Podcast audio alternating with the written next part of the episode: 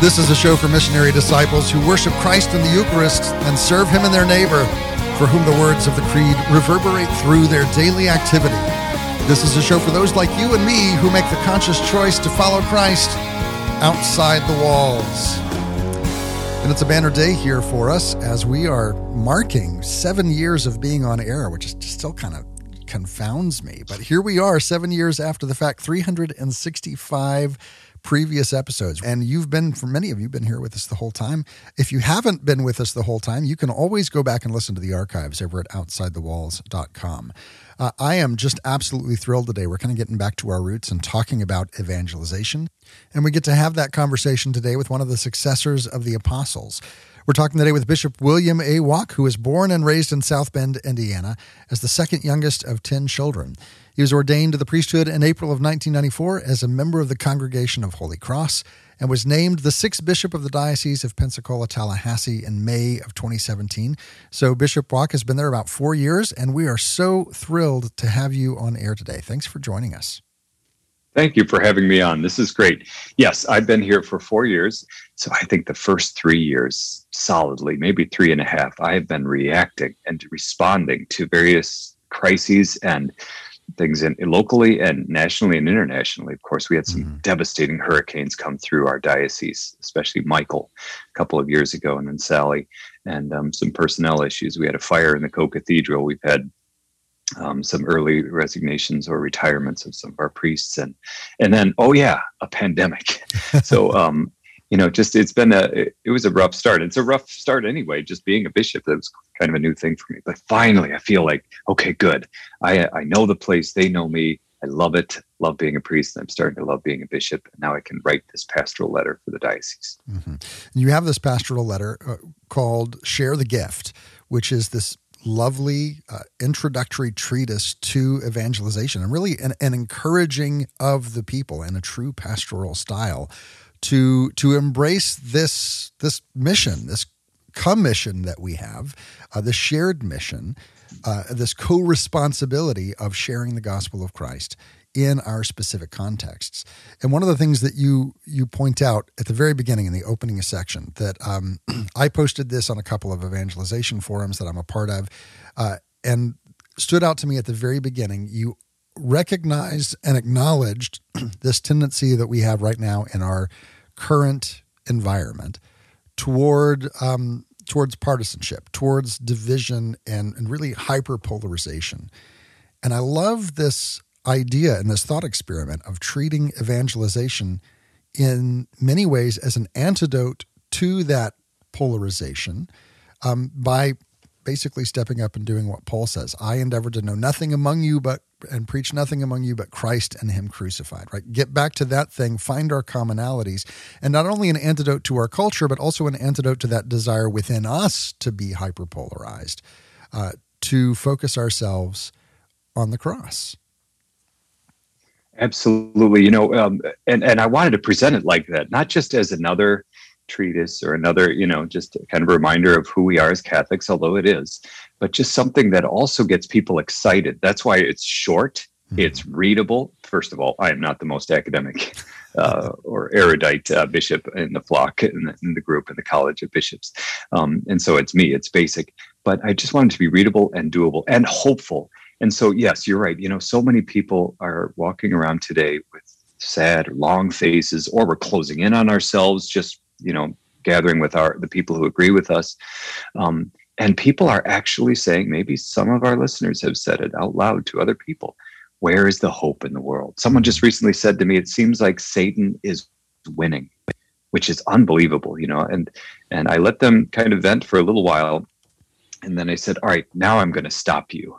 Satan has lost. He is a loser. And I'm just saying he's a loser, like teenagers would say that. He has lost. He's been defeated by the blood of Christ on the cross. And yes, he's thrashing about. He's trying to drag as many souls with him as possible. But because we're baptized, because we have the Holy Spirit, we are more powerful than Satan. And we have to remember that dignity and that hope and have and recapture, what our Holy Fathers have called the joy of the gospel. And it's not just this pie in the sky. Gosh, I hope there's a heaven. I hope we win in the end. We know how it ends. This ends in glory. And we need to keep our eyes fixed on that, as St. Paul said. I'm not there yet, but my eyes are fixed firmly on the kingdom to come. Well, and so that I really convey that in this letter, among other things. And we remind ourselves of that at every single Mass when we proclaim the mystery of faith, right? Christ has died. Christ has risen. Well, that's the old one. Sorry. Yeah. We proclaim your death, O Lord, and profess your resurrection until you come again. That's the thing that's coming, right? Until you come again. Absolutely. And one other thing, but another thing is, when we pray, it's the priest's part of we call it the embolism, the prayer that comes after the Lord's Prayer, when we pray in joyful hope, or now blessed hope of the second coming of Christ. I try to emphasize that at every Mass. Sometimes I talk about that. Like, do you know what we're saying? Mm-hmm. We wait in joyful hope for the coming of the Lord. And so, yeah, you're right. Things we're already saying at Mass or praying, we sometimes just gloss over, but we need to kind of remember that this is our faith. Well, and I agree. I've seen and heard the same things that you have, of people really almost despairing of the place that we find ourselves societally and in our culture.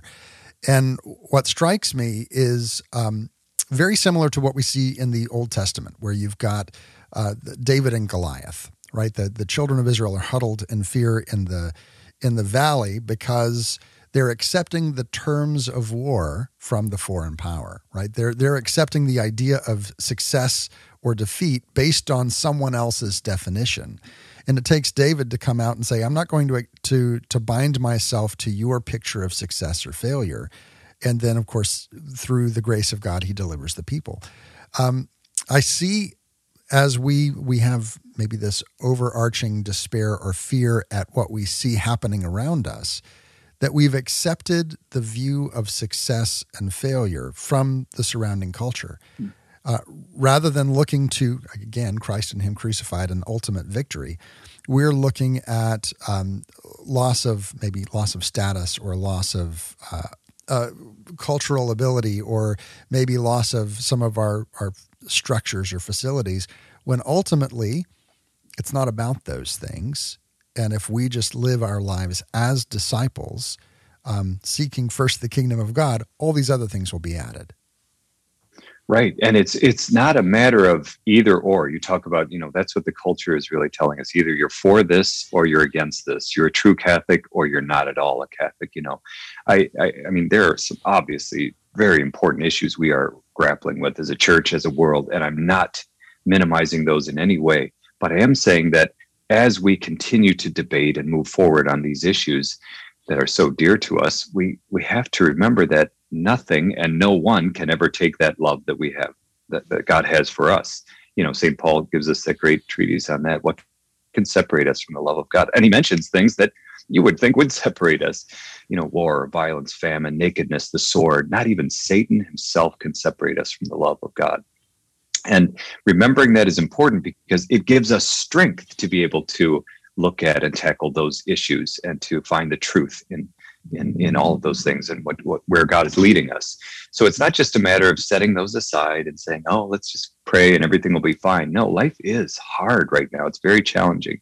But this is a way out of it and a way to help us to deal with everything we're going through. Our faith really is, it's not just something, not just another part of our life, but it is absolutely fundamental to our life, of course. Mm-hmm. When I used to do marriage preparation, one of the things we talked to the couples about often is setting realistic expectations and saying that wherever our expectations differ from reality, frustration is always the result, because reality has a way of winning when it comes to those expectations. One of the things that you did in your pastoral letter is set the expectation regarding Christendom.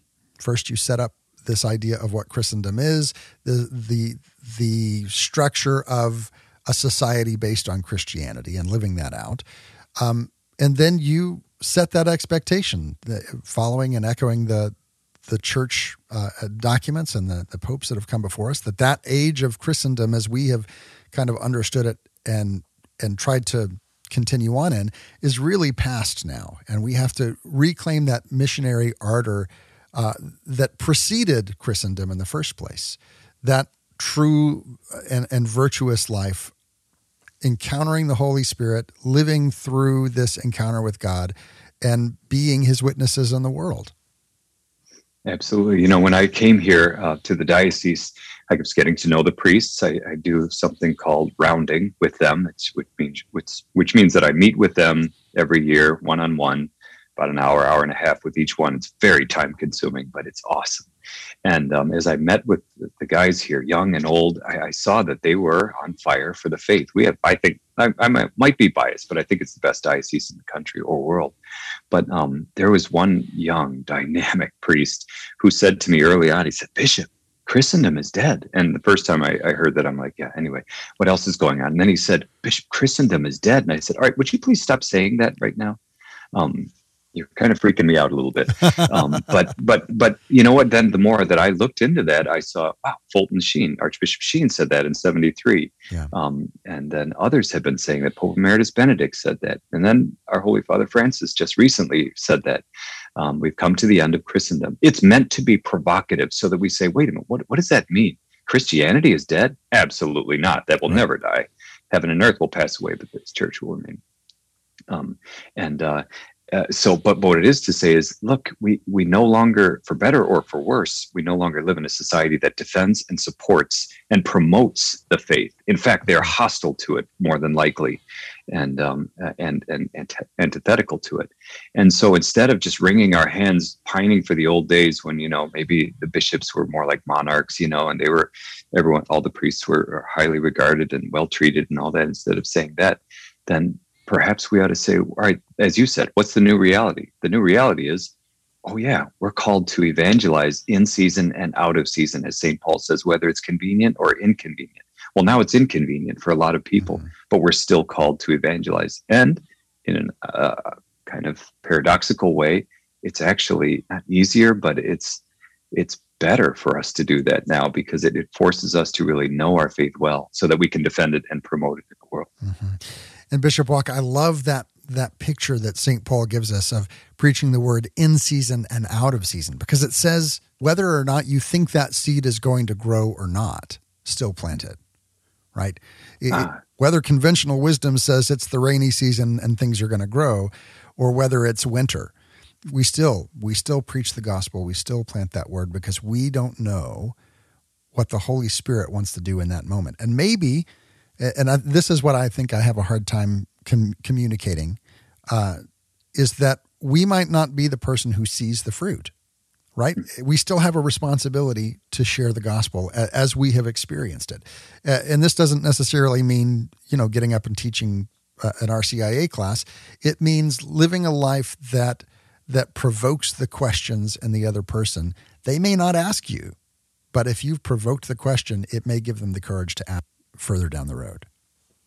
Right. And how many times has it happened? I'm sure to many of us, all of us, it's happened where someone will say to us, that letter that you sent me, that note or that phone call or that prayer that you offered for me, you have no idea what that meant.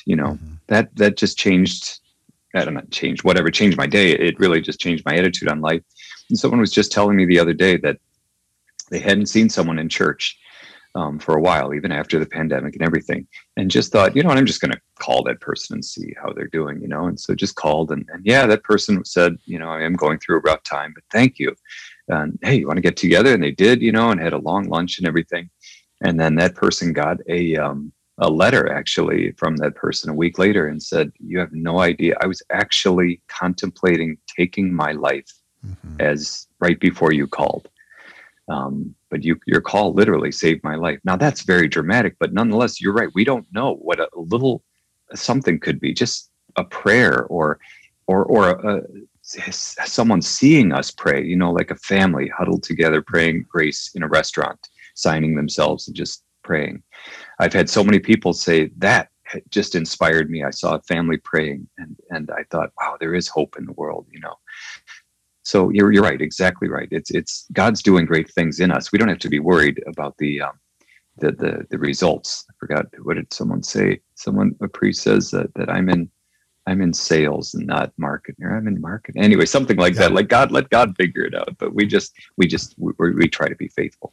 Well, and St. Teresa of Calcutta said famously, how are you going to get these results? I mean, you can't succeed. And she says, I haven't been called to succeed. I've been called to be faithful. Right. Absolutely. Yes. And so if we're attentive to that, just do things, even small things. That's what this letter calls people to do. It. So many people say, well, I don't know the Bible well enough. I don't know the catechism. I'm not the best. I get nervous speaking in front of people. And so when they hear the word, evangelization, that's what they think about. And they say, that's not for me. That's for priests, religious, catechists, teachers. But no, it is through in very small ways as well as those things, just by offering to pray with someone, or asking someone, where is God in your life now? Or can you tell me a time in your life when you felt really close to God? Almost everyone will think for a while and they'll say, yeah, in college when I was really lost, I prayed and I just felt like I was the closest. I haven't felt probably in 30 years, but this is not me personally, right. But they might say that. And that's just a little opening right there. So I try to give people the tools they can use to do this. You bring up an interesting point here that we very often, the people in the pews, conflate evangelization with apologetics with catechesis. And those are really three distinct categories. And evangelization is really just the outpouring of our own encounter with God. It's like the woman at the well, the Samaritan woman at the well, who did not know the scriptures, and yet she had a personal encounter with Jesus Christ, who, come and see the man who told me everything about me, right? And that's what it was. She had an encounter, she was excited about it, and she went to go and get the others. And this is evangelization, to take that experience and invite other people into that experience. And you bring up in your letter, again, the letter is Share the Gift. It's from a pastoral letter from the Diocese of Pensacola, Tallahassee. In your letter, you talk about the importance of that connection to Christ. The love of Christ compels us. It has to start with that encounter. Otherwise, it's empty, and it doesn't actually have the power to do what it needs to do. I like that you brought up the woman at the well, and I'm kind of, I'm thinking I should have put her in the letter. That's the perfect example, because I think that's how we should live, that you're right. You're absolutely right. Not only was she not well-versed in the scriptures or anything as far as we know, but it had just happened. She just had this encounter with Jesus. And there's that very telling thing where she goes and preaches or tells everyone about this man who changed my life, who knows everything about me. But then later on, they invite Jesus in, right? So that it worked. And then they say to her, I love that line, we now know for ourselves, not just because you told us, but we now know that this is the one we've been waiting for. And so I love that. And the other thing that I quote is in the letter is my new favorite. One of my new favorite biblical quotes, Zechariah, comes from 8:23. Now, not many people quote Zechariah. You don't often hear people say that. I never did before. But there's just this great line in this in 8:23 in Zechariah, where the prophet who's living in a time not unlike our own, a lot of confusion, a lot of some hopelessness and despair, and yet he's looking forward to the coming of the Messiah. And he said, the days are coming when, behold, 10 people from every nation will grab hold of every Jew by the shirt and say, take me with you, for I know that God is with you. Mm-hmm. Wow. Now, if we could live in such a way where, people around us would just say, I don't know what it is about you, but I want that. You have hope, you have that joy that's so lacking in the world. And it's not a false, like, oh, just smile, everything will be fine. Not at all. It's rooted in the cross. It's rooted in what we're going through, but it points beyond that to what is sure to come. And so I love that. Yeah, evangelization is not the same as catechesis or apologetics. It can include that, of course, but it's also just living in a way that where people are attracted to that and they want what we have. They see Christ in us, frankly. Bishop Wack, my listeners are far too familiar with this phrase because I say it far too often. 1 Peter 3:15 says, always be ready to give an answer for the hope that's within you. But you can't give an answer if there is no question. So go out and live a questionable life, right? So we have to go live that life that provokes the questions. And some of that happens when we choose to live according to different categories in the world. to find our success and define our success differently than the rest of the world, to be generous in a different way, to be abandoned to the divine providence of God, and not just always trying to micromanage our lives and make everything turn out just all right. To be open and listening to the Holy Spirit, to listen to those nudges, to write that extra letter to that person around the corner, and to, in some way, always be connected to the vine. He's the vine, we're the branches. And to pull our entire life, our entire identity from that connection, rather than having this be, oh, well, you know, I'm Catholic, I go to Mass on Sundays, and you know, do a couple of the holy days of obligation midweek, and that, you know, and then but I am this other thing. I am a broker. I am a mechanic. I am a father. I am whatever else.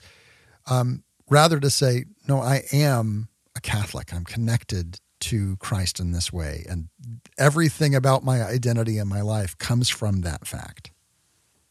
I like how you said that too about not tying our emotions or how we're doing to a certain outcome, you know, or expecting, because that's where we are in the world. It's almost binary, you know, it's you either have it or you don't, you're with us or you're against us, you know, you're a good Catholic or you're a horrible Catholic or whatever. Not tying our just how we're feeling or our faith, especially, to things like that, or whether we succeed in life or not. And a great example of that is, for me anyway, in my life, I'll never forget it. For 7 years, I worked as the director of a soup kitchen in Phoenix, and House of Hospitality, Catholic worker house there. And I just loved it. Every day I would ask people, like, how are you doing? Now, these are, most of our guests lived in bushes or in cardboard boxes or right against our building, you know, for safety or something like that. They were, you know, drug addicts, prostitutes, living in poverty and everything. And yet, you know, at the beginning, I'd be like, how are you doing? And I'd expect them to say, pretty bad, you know, obviously, right. Look around. But many, if not most of them, would say, I'm blessed, chaplain. And, you know, at the beginning, I almost wanted to say, you are not blessed. Look at you. You know what I mean? I mean, it's horrible. I had to learn. Of course, I didn't. But inside, I'm like, really? She feels blessed? Look at where she's living.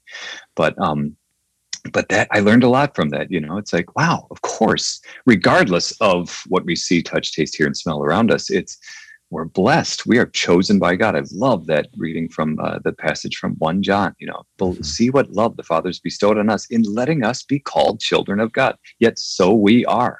I mean, period. There you go. Just that is the joy that we need to recapture and delight in. And something, I guess, I was trying to think of a more, not a modern thing, but an updated thing. I was talking to someone recently who I knew was going through an extremely difficult time. And I said, how are you doing? You know, we do that, like, how are you doing? And she said, Bishop, I am the daughter of the King. Mm-hmm. We don't use that in Catholic language, really. She's a Christian in another denomination, but I love that. It just kind of woke me up. And she said, I have great dignity. I'm one of the King's daughters. And I thought, wow. Imagine if we just really had that, if we remembered that we are a son or a daughter of God, you know, child of God, it wouldn't change the fact that we're still going through all this stuff in the world. We were confronted with problems out there and within us, temptations and sin and problems in our families and workplaces. But it certainly does remind us that of our great dignity and how all this ends. This ends in glory. That helps us to get through all of this. I'm reminded of the really popular Bible verse. You see it on plaques and everything, and Hobby Lobby. It's, I can do all things through Christ who strengthens me. And people take that to mean, oh, you know what? We're going to succeed. I'm going to be a champion because I can do all things. I can overcome this thing and look, oh, life is going to turn out all right because I can do all things through Christ who strengthens me. But this is the tail end of a longer passage where Paul is saying, I've learned to be content in all circumstances, whether well-fed or hungry, whether well-provided for or in lack. I can do all things, both of these scenarios, through Christ who strengthens me. And I think that that's something for us to be able to go out and to evangelize. We first have to encounter Christ and encounter the sufficiency of Christ, that I really can, if everything goes wrong, if my candidate doesn't get elected, if some law gets struck down, if whatever happens, if it's absolutely devastating by the way the world looks at success, I can still be content in trusting that God has got the outcome and I'm not responsible for the outcome. And me worrying about this or my life is not going to add a single hair to my head or a single day of hour of my day. I have to turn this over and rely on divine providence and say, God, you're king. This is your world. This is your church. And just let me do my part. I can be content. I know people are aware of the famous quote from Pope St. John the 23rd, when he was just agonizing over something in the church, maybe all things, who knows, back then. But he said, God, it's your church. I'm going to bed. And I've actually said that out loud now a lot as a bishop. But another thing is, we have a great treasure, with so many treasures in our church with the saints and theologians and people who have gone before us. But one of the ones, a lot of people know about him, but not many know of his spirituality, St. Ignatius of Loyola. Mm-hmm. I grew up in the Congregation of Holy Cross, and we kind of have a fun rivalry with the Jesuits, Holy Cross and Jesuits. But so I didn't really know a lot about his spirituality until I did a 30-day retreat called the Spiritual Exercises, and really came to appreciate one of St. Ignatius's greatest gifts, and that is this attitude of indifference, for lack of a better word. He said, I could be well fed. I could be hungry. I could be rich. I could be poor. I could be healthy. I could be sick. I could live a long life. I could live a short one. I don't prefer either one, he said, which is really interesting, but only to do the will of God, through that, and to trust in God. And that's not easy, because all of us pray for health, long life, money, things like that. We pray for these things, but he's saying, I don't pray for either. It could be, if I'm rich, okay. If I'm poor, okay. But what is constant is God's love for me. How much more at peace would we all be if we followed that example of the saints, followed that call of Christ to seek first the kingdom and let everything else just kind of fall where it may, trusting in his divine providence. We're talking today with Bishop William A. Wack of the Diocese of Pensacola, Tallahassee, about his new pastoral letter called Share the Gift, a lovely meditation on evangelization that you can find at their website, ptdiocese.org. Come over to social media and join the ongoing conversation, facebook.com/stepouutsidethewalls. On Twitter, the handle's @outsidethewalls. Come share your thoughts, and then stick around, because there's much more to come right after this. You're listening to Outside the Walls with TL.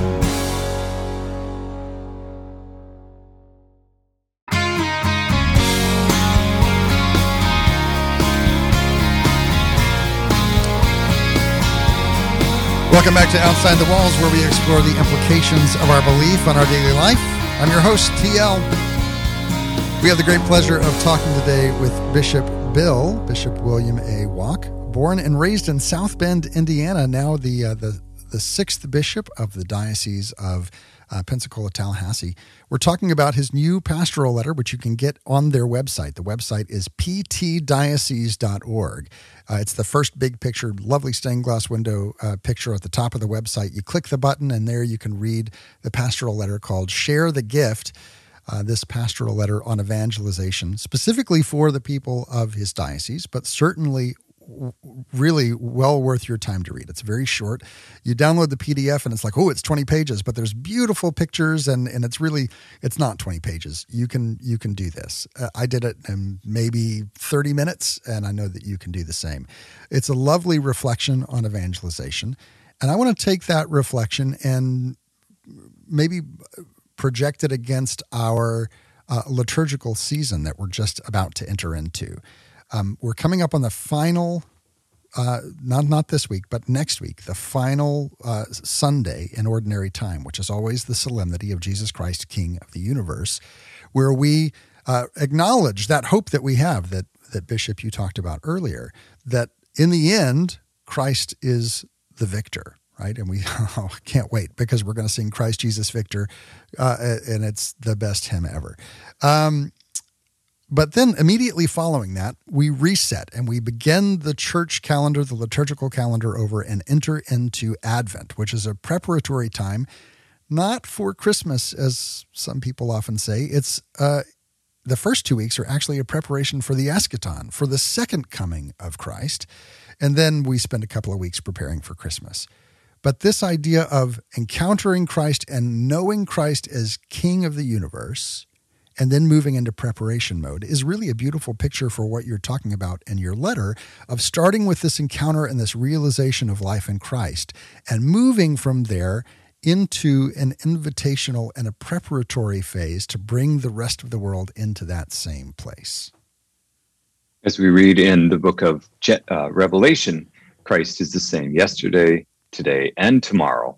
And so that's just perfect as we, you know, that's Feast of Christ the King, Solemnity of Christ King is the end of the church year. And then the next day we begin a new one. And through it all, Jesus Christ is King. I love how the year kind of dovetails into the next. Mm-hmm. So we're talking about the end times, the second coming, you know, the great judgment and all of that. And you'd think that on the first Sunday of Advent, okay, now we're focused on the baby Jesus. Nope, we're still there talking about the end times, as you say, the eschaton and everything. And that's really good. And then, you know, it's kind of a not so subtle shift to focusing on John the Baptist, on the prophecies of Isaiah, you know, the birth of the Lord and Mary then, and then the birth of the Lord on the Feast of Christmas. And but through it all, this is important to remember that Jesus Christ is King. I love that the last Sunday in Ordinary Time is Christ the King Sunday, because that you think, oh yeah, everything we've done before this and everything we'll do after really falls under the patronage of Christ our King. Now, why is that important? Again, it's we're not so used to using that title, especially in the United States. We threw off the King. You know, right. We don't have a king. We have a president who, you know, and I studied government in school, and we talked about how we're moving toward the president having more of that authority. But in this country, we don't want a king; we want balance of power and everything. And but it's a good thing on which we can meditate. Christ is the King of my life; He's the King of my family. He should be the King of my decisions. And that goes back to what we were talking about earlier. It takes a lot of that pressure off of us to solve everything. No, it's his church. It's his world. He's the king of this. We need to kind of give him that authority. Not that he needs our permission, but you know, we do. And let him say, Lord, direct me, rule over my decisions and my family and my life right now. It helps to remind us that who's in charge. It's God and it's not us. Well, and this has always been the promise of God from the very moment of creation when he created Adam and Eve and walked with them in the cool of the day to the Exodus where he guides them by the pillar of fire and the pillar of cloud and communes with them. You'll be my people and I will be your God and I will dwell among you. This is the promise all throughout the Old Testament, fulfilled in the Incarnation with the coming of Jesus Christ, God made man. The gospel even tells us his name will be Emmanuel, which means God with us.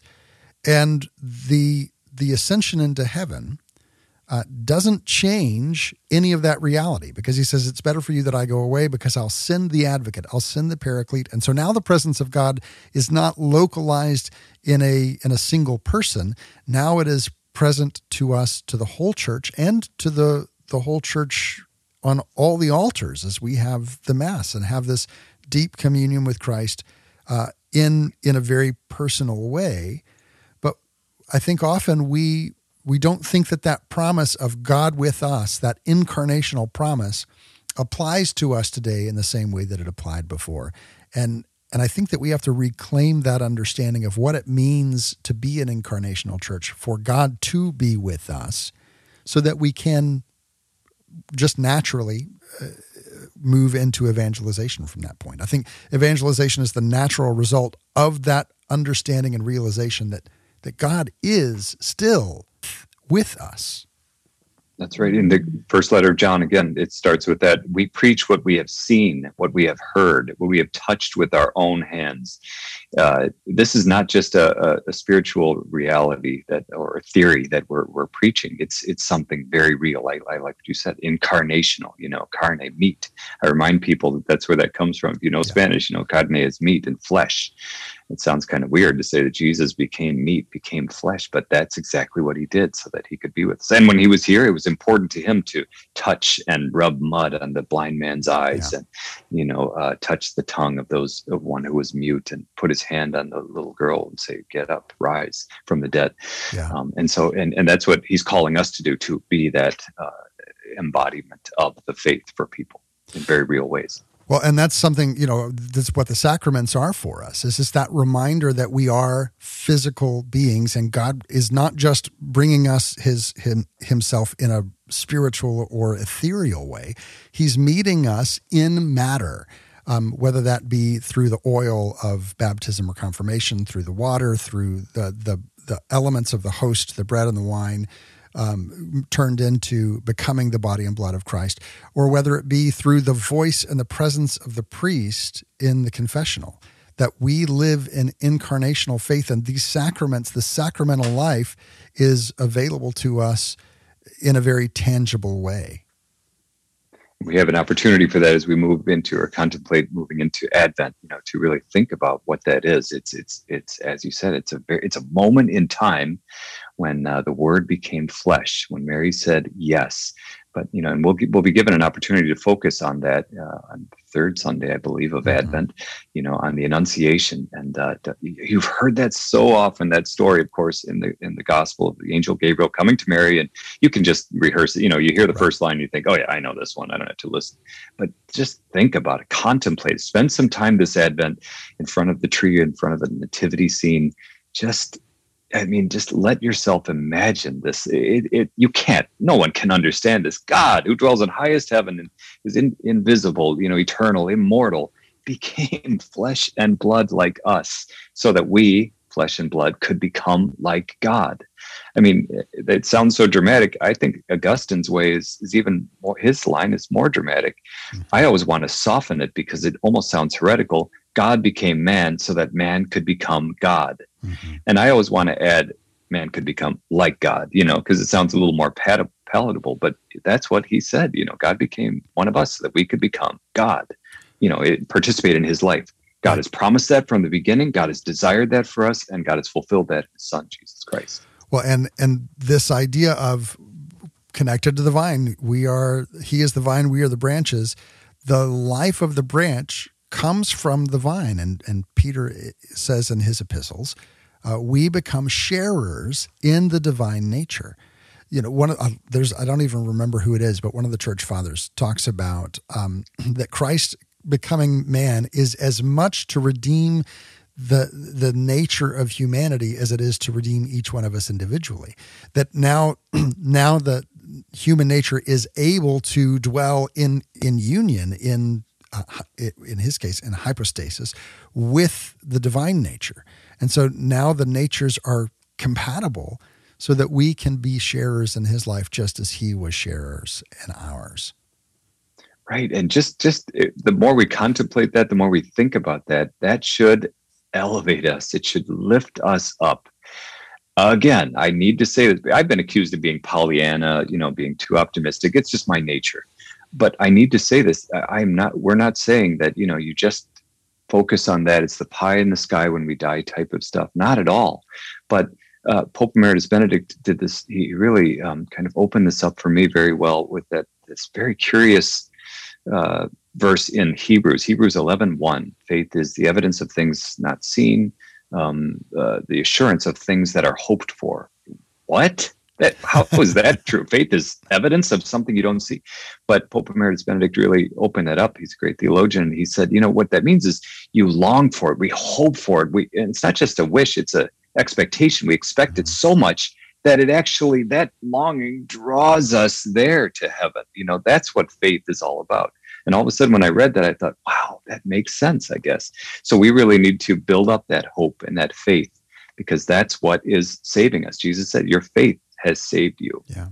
And so that's what it means. We often look at evangelization and we get intimidated by the word. And I think the reason that we get intimidated by it is because we think of it as something we have to do. And if we're going to do it, we want to do it well.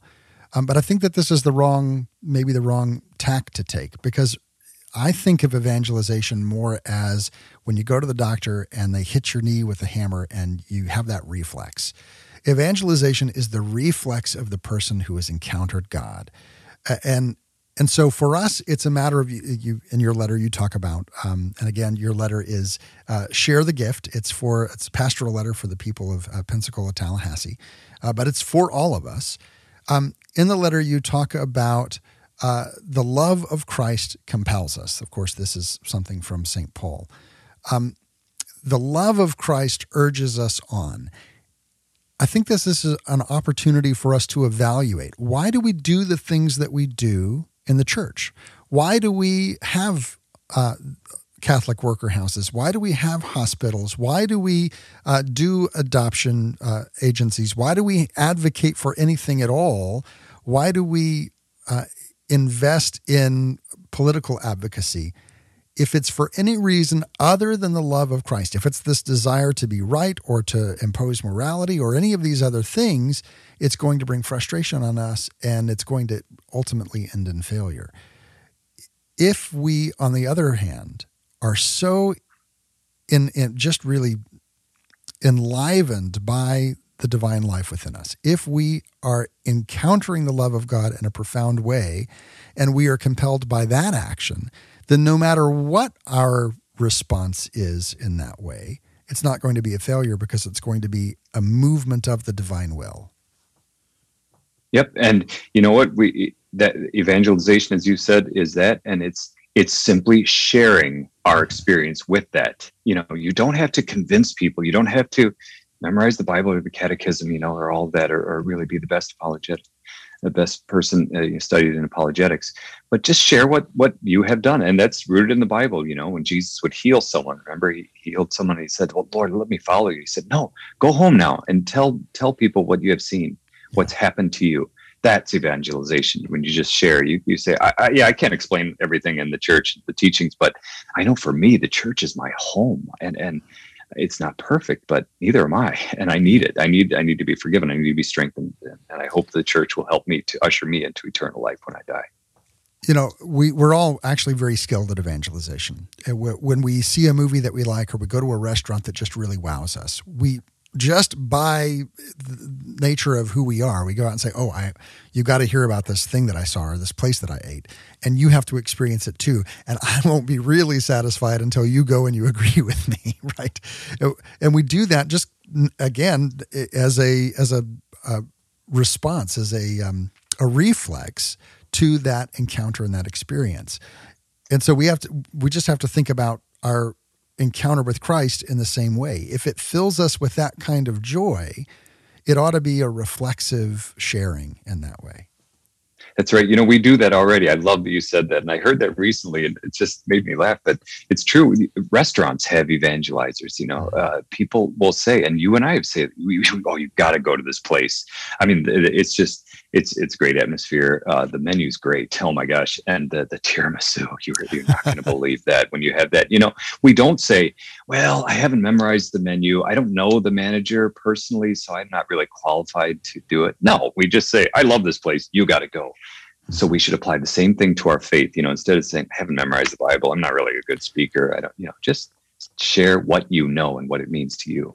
A number of years ago, someone asked me to talk about, the sacrament of confession and why Catholics go and do this thing. And I sat down and I started to write this response letter to him, and it was turning into this treatise. And I was like, all of these layers. Well, if I'm going to talk about that, I've got to go and I've got to talk about what we believe, interpret this specific passage of scripture. And it just turned into this big mess that became overwhelming. And the Holy Spirit kind of knocked on my head and said, yeah, but why do you go to confession?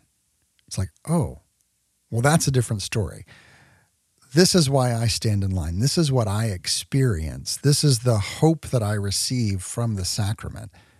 And that's all that's required. It doesn't, if it's getting overwhelming for you, then you're moving into something outside of the realm of evangelization, because evangelization is that natural urge and response to just share our story and our experience. Very well said. Yes, that you just summed up that letter, my pastoral letter. My hope for our diocese and the world. but you should still go read it. You can find it on ptdiocese.org. The letter is Share the Gift from Bishop William A. Wack of the Diocese of Pensacola, Tallahassee, who's been joining us today. Thank you so much for taking the time out of your schedule to talk with us. My absolute pleasure. Thank you, and may God bless you and all of our listeners today. If you missed any part of my conversation with Bishop Wack, or you want to go back and listen to it again or share it with your friends on social media, have no fear. All of our episodes are archived over at OutsideTheWalls.com. All 7 years worth of conversations are there available for you to peruse through and listen and enjoy over and over again. I can't believe that we are now 7 years in, and it's just been such a pleasure to have these conversations with you week in and week out.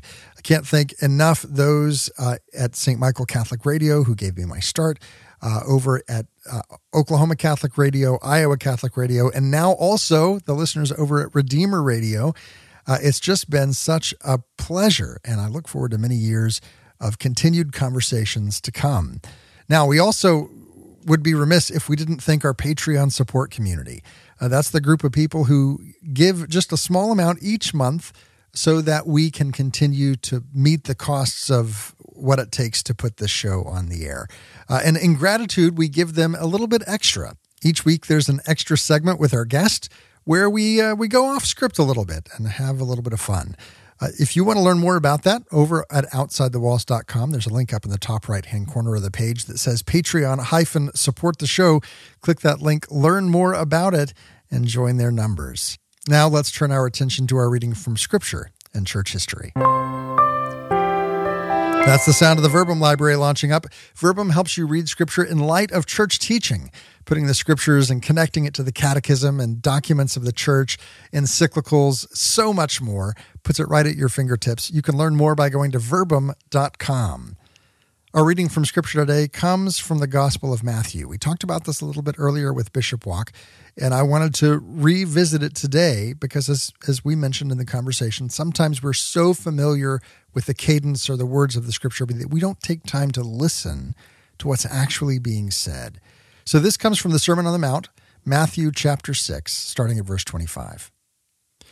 Therefore I tell you, do not be anxious about your life, what you will eat or what you will drink, nor about your body, what you will put on.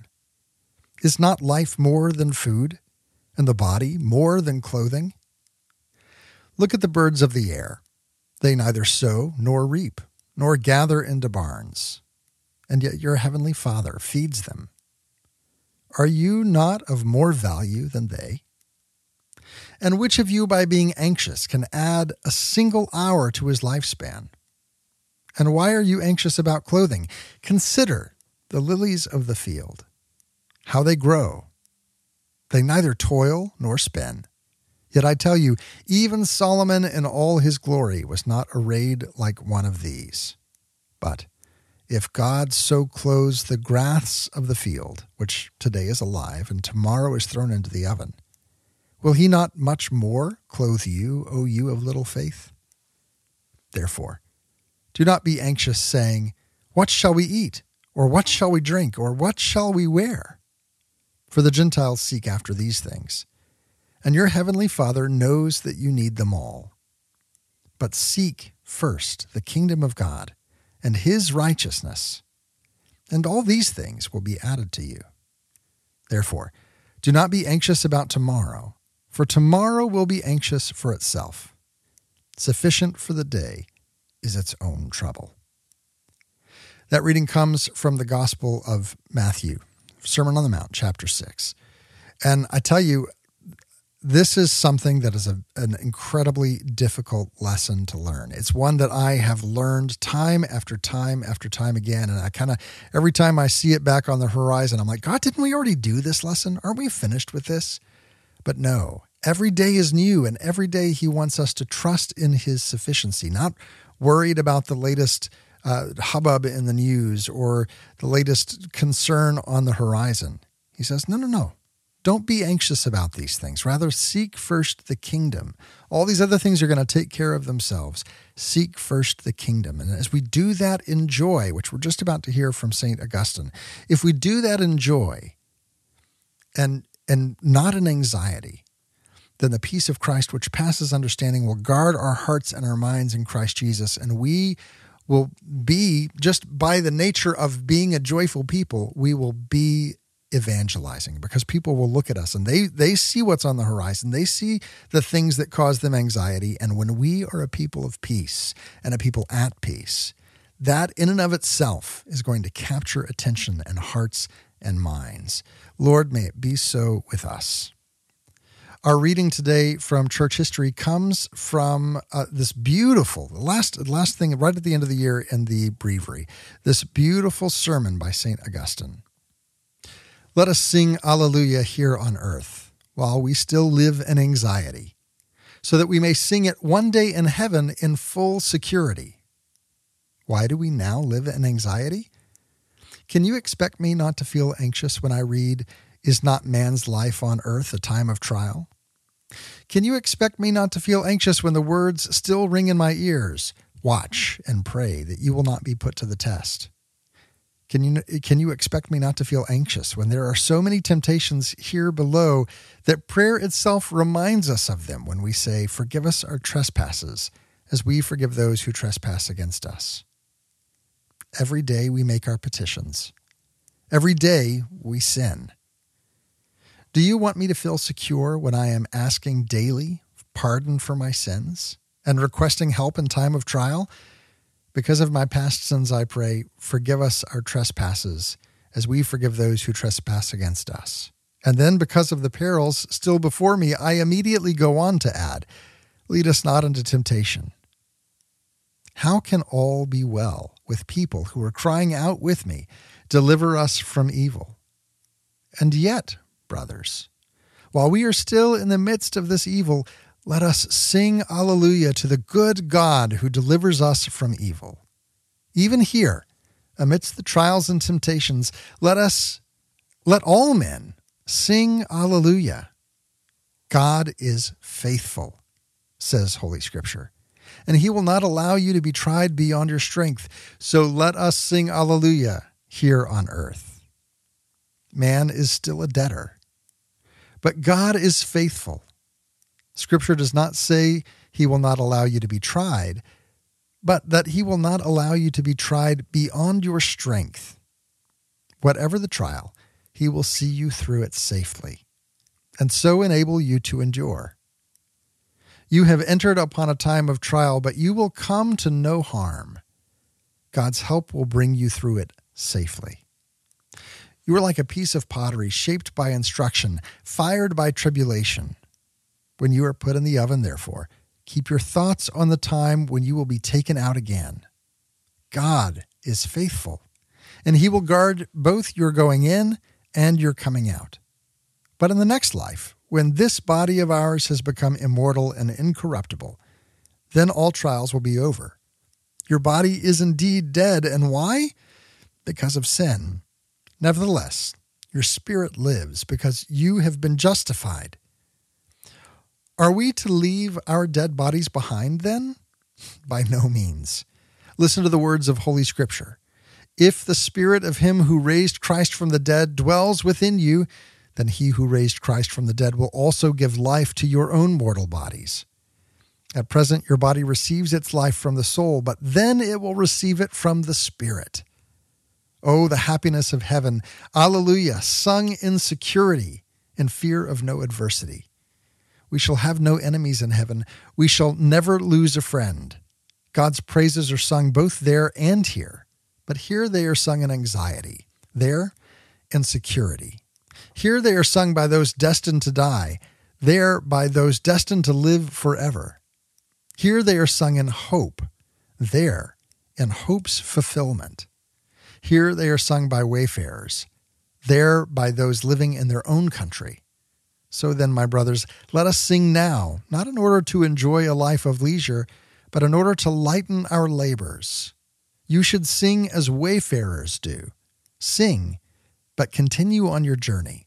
Do not be lazy, but sing to make your journey more enjoyable. Sing, but keep going. What do I mean by keep going?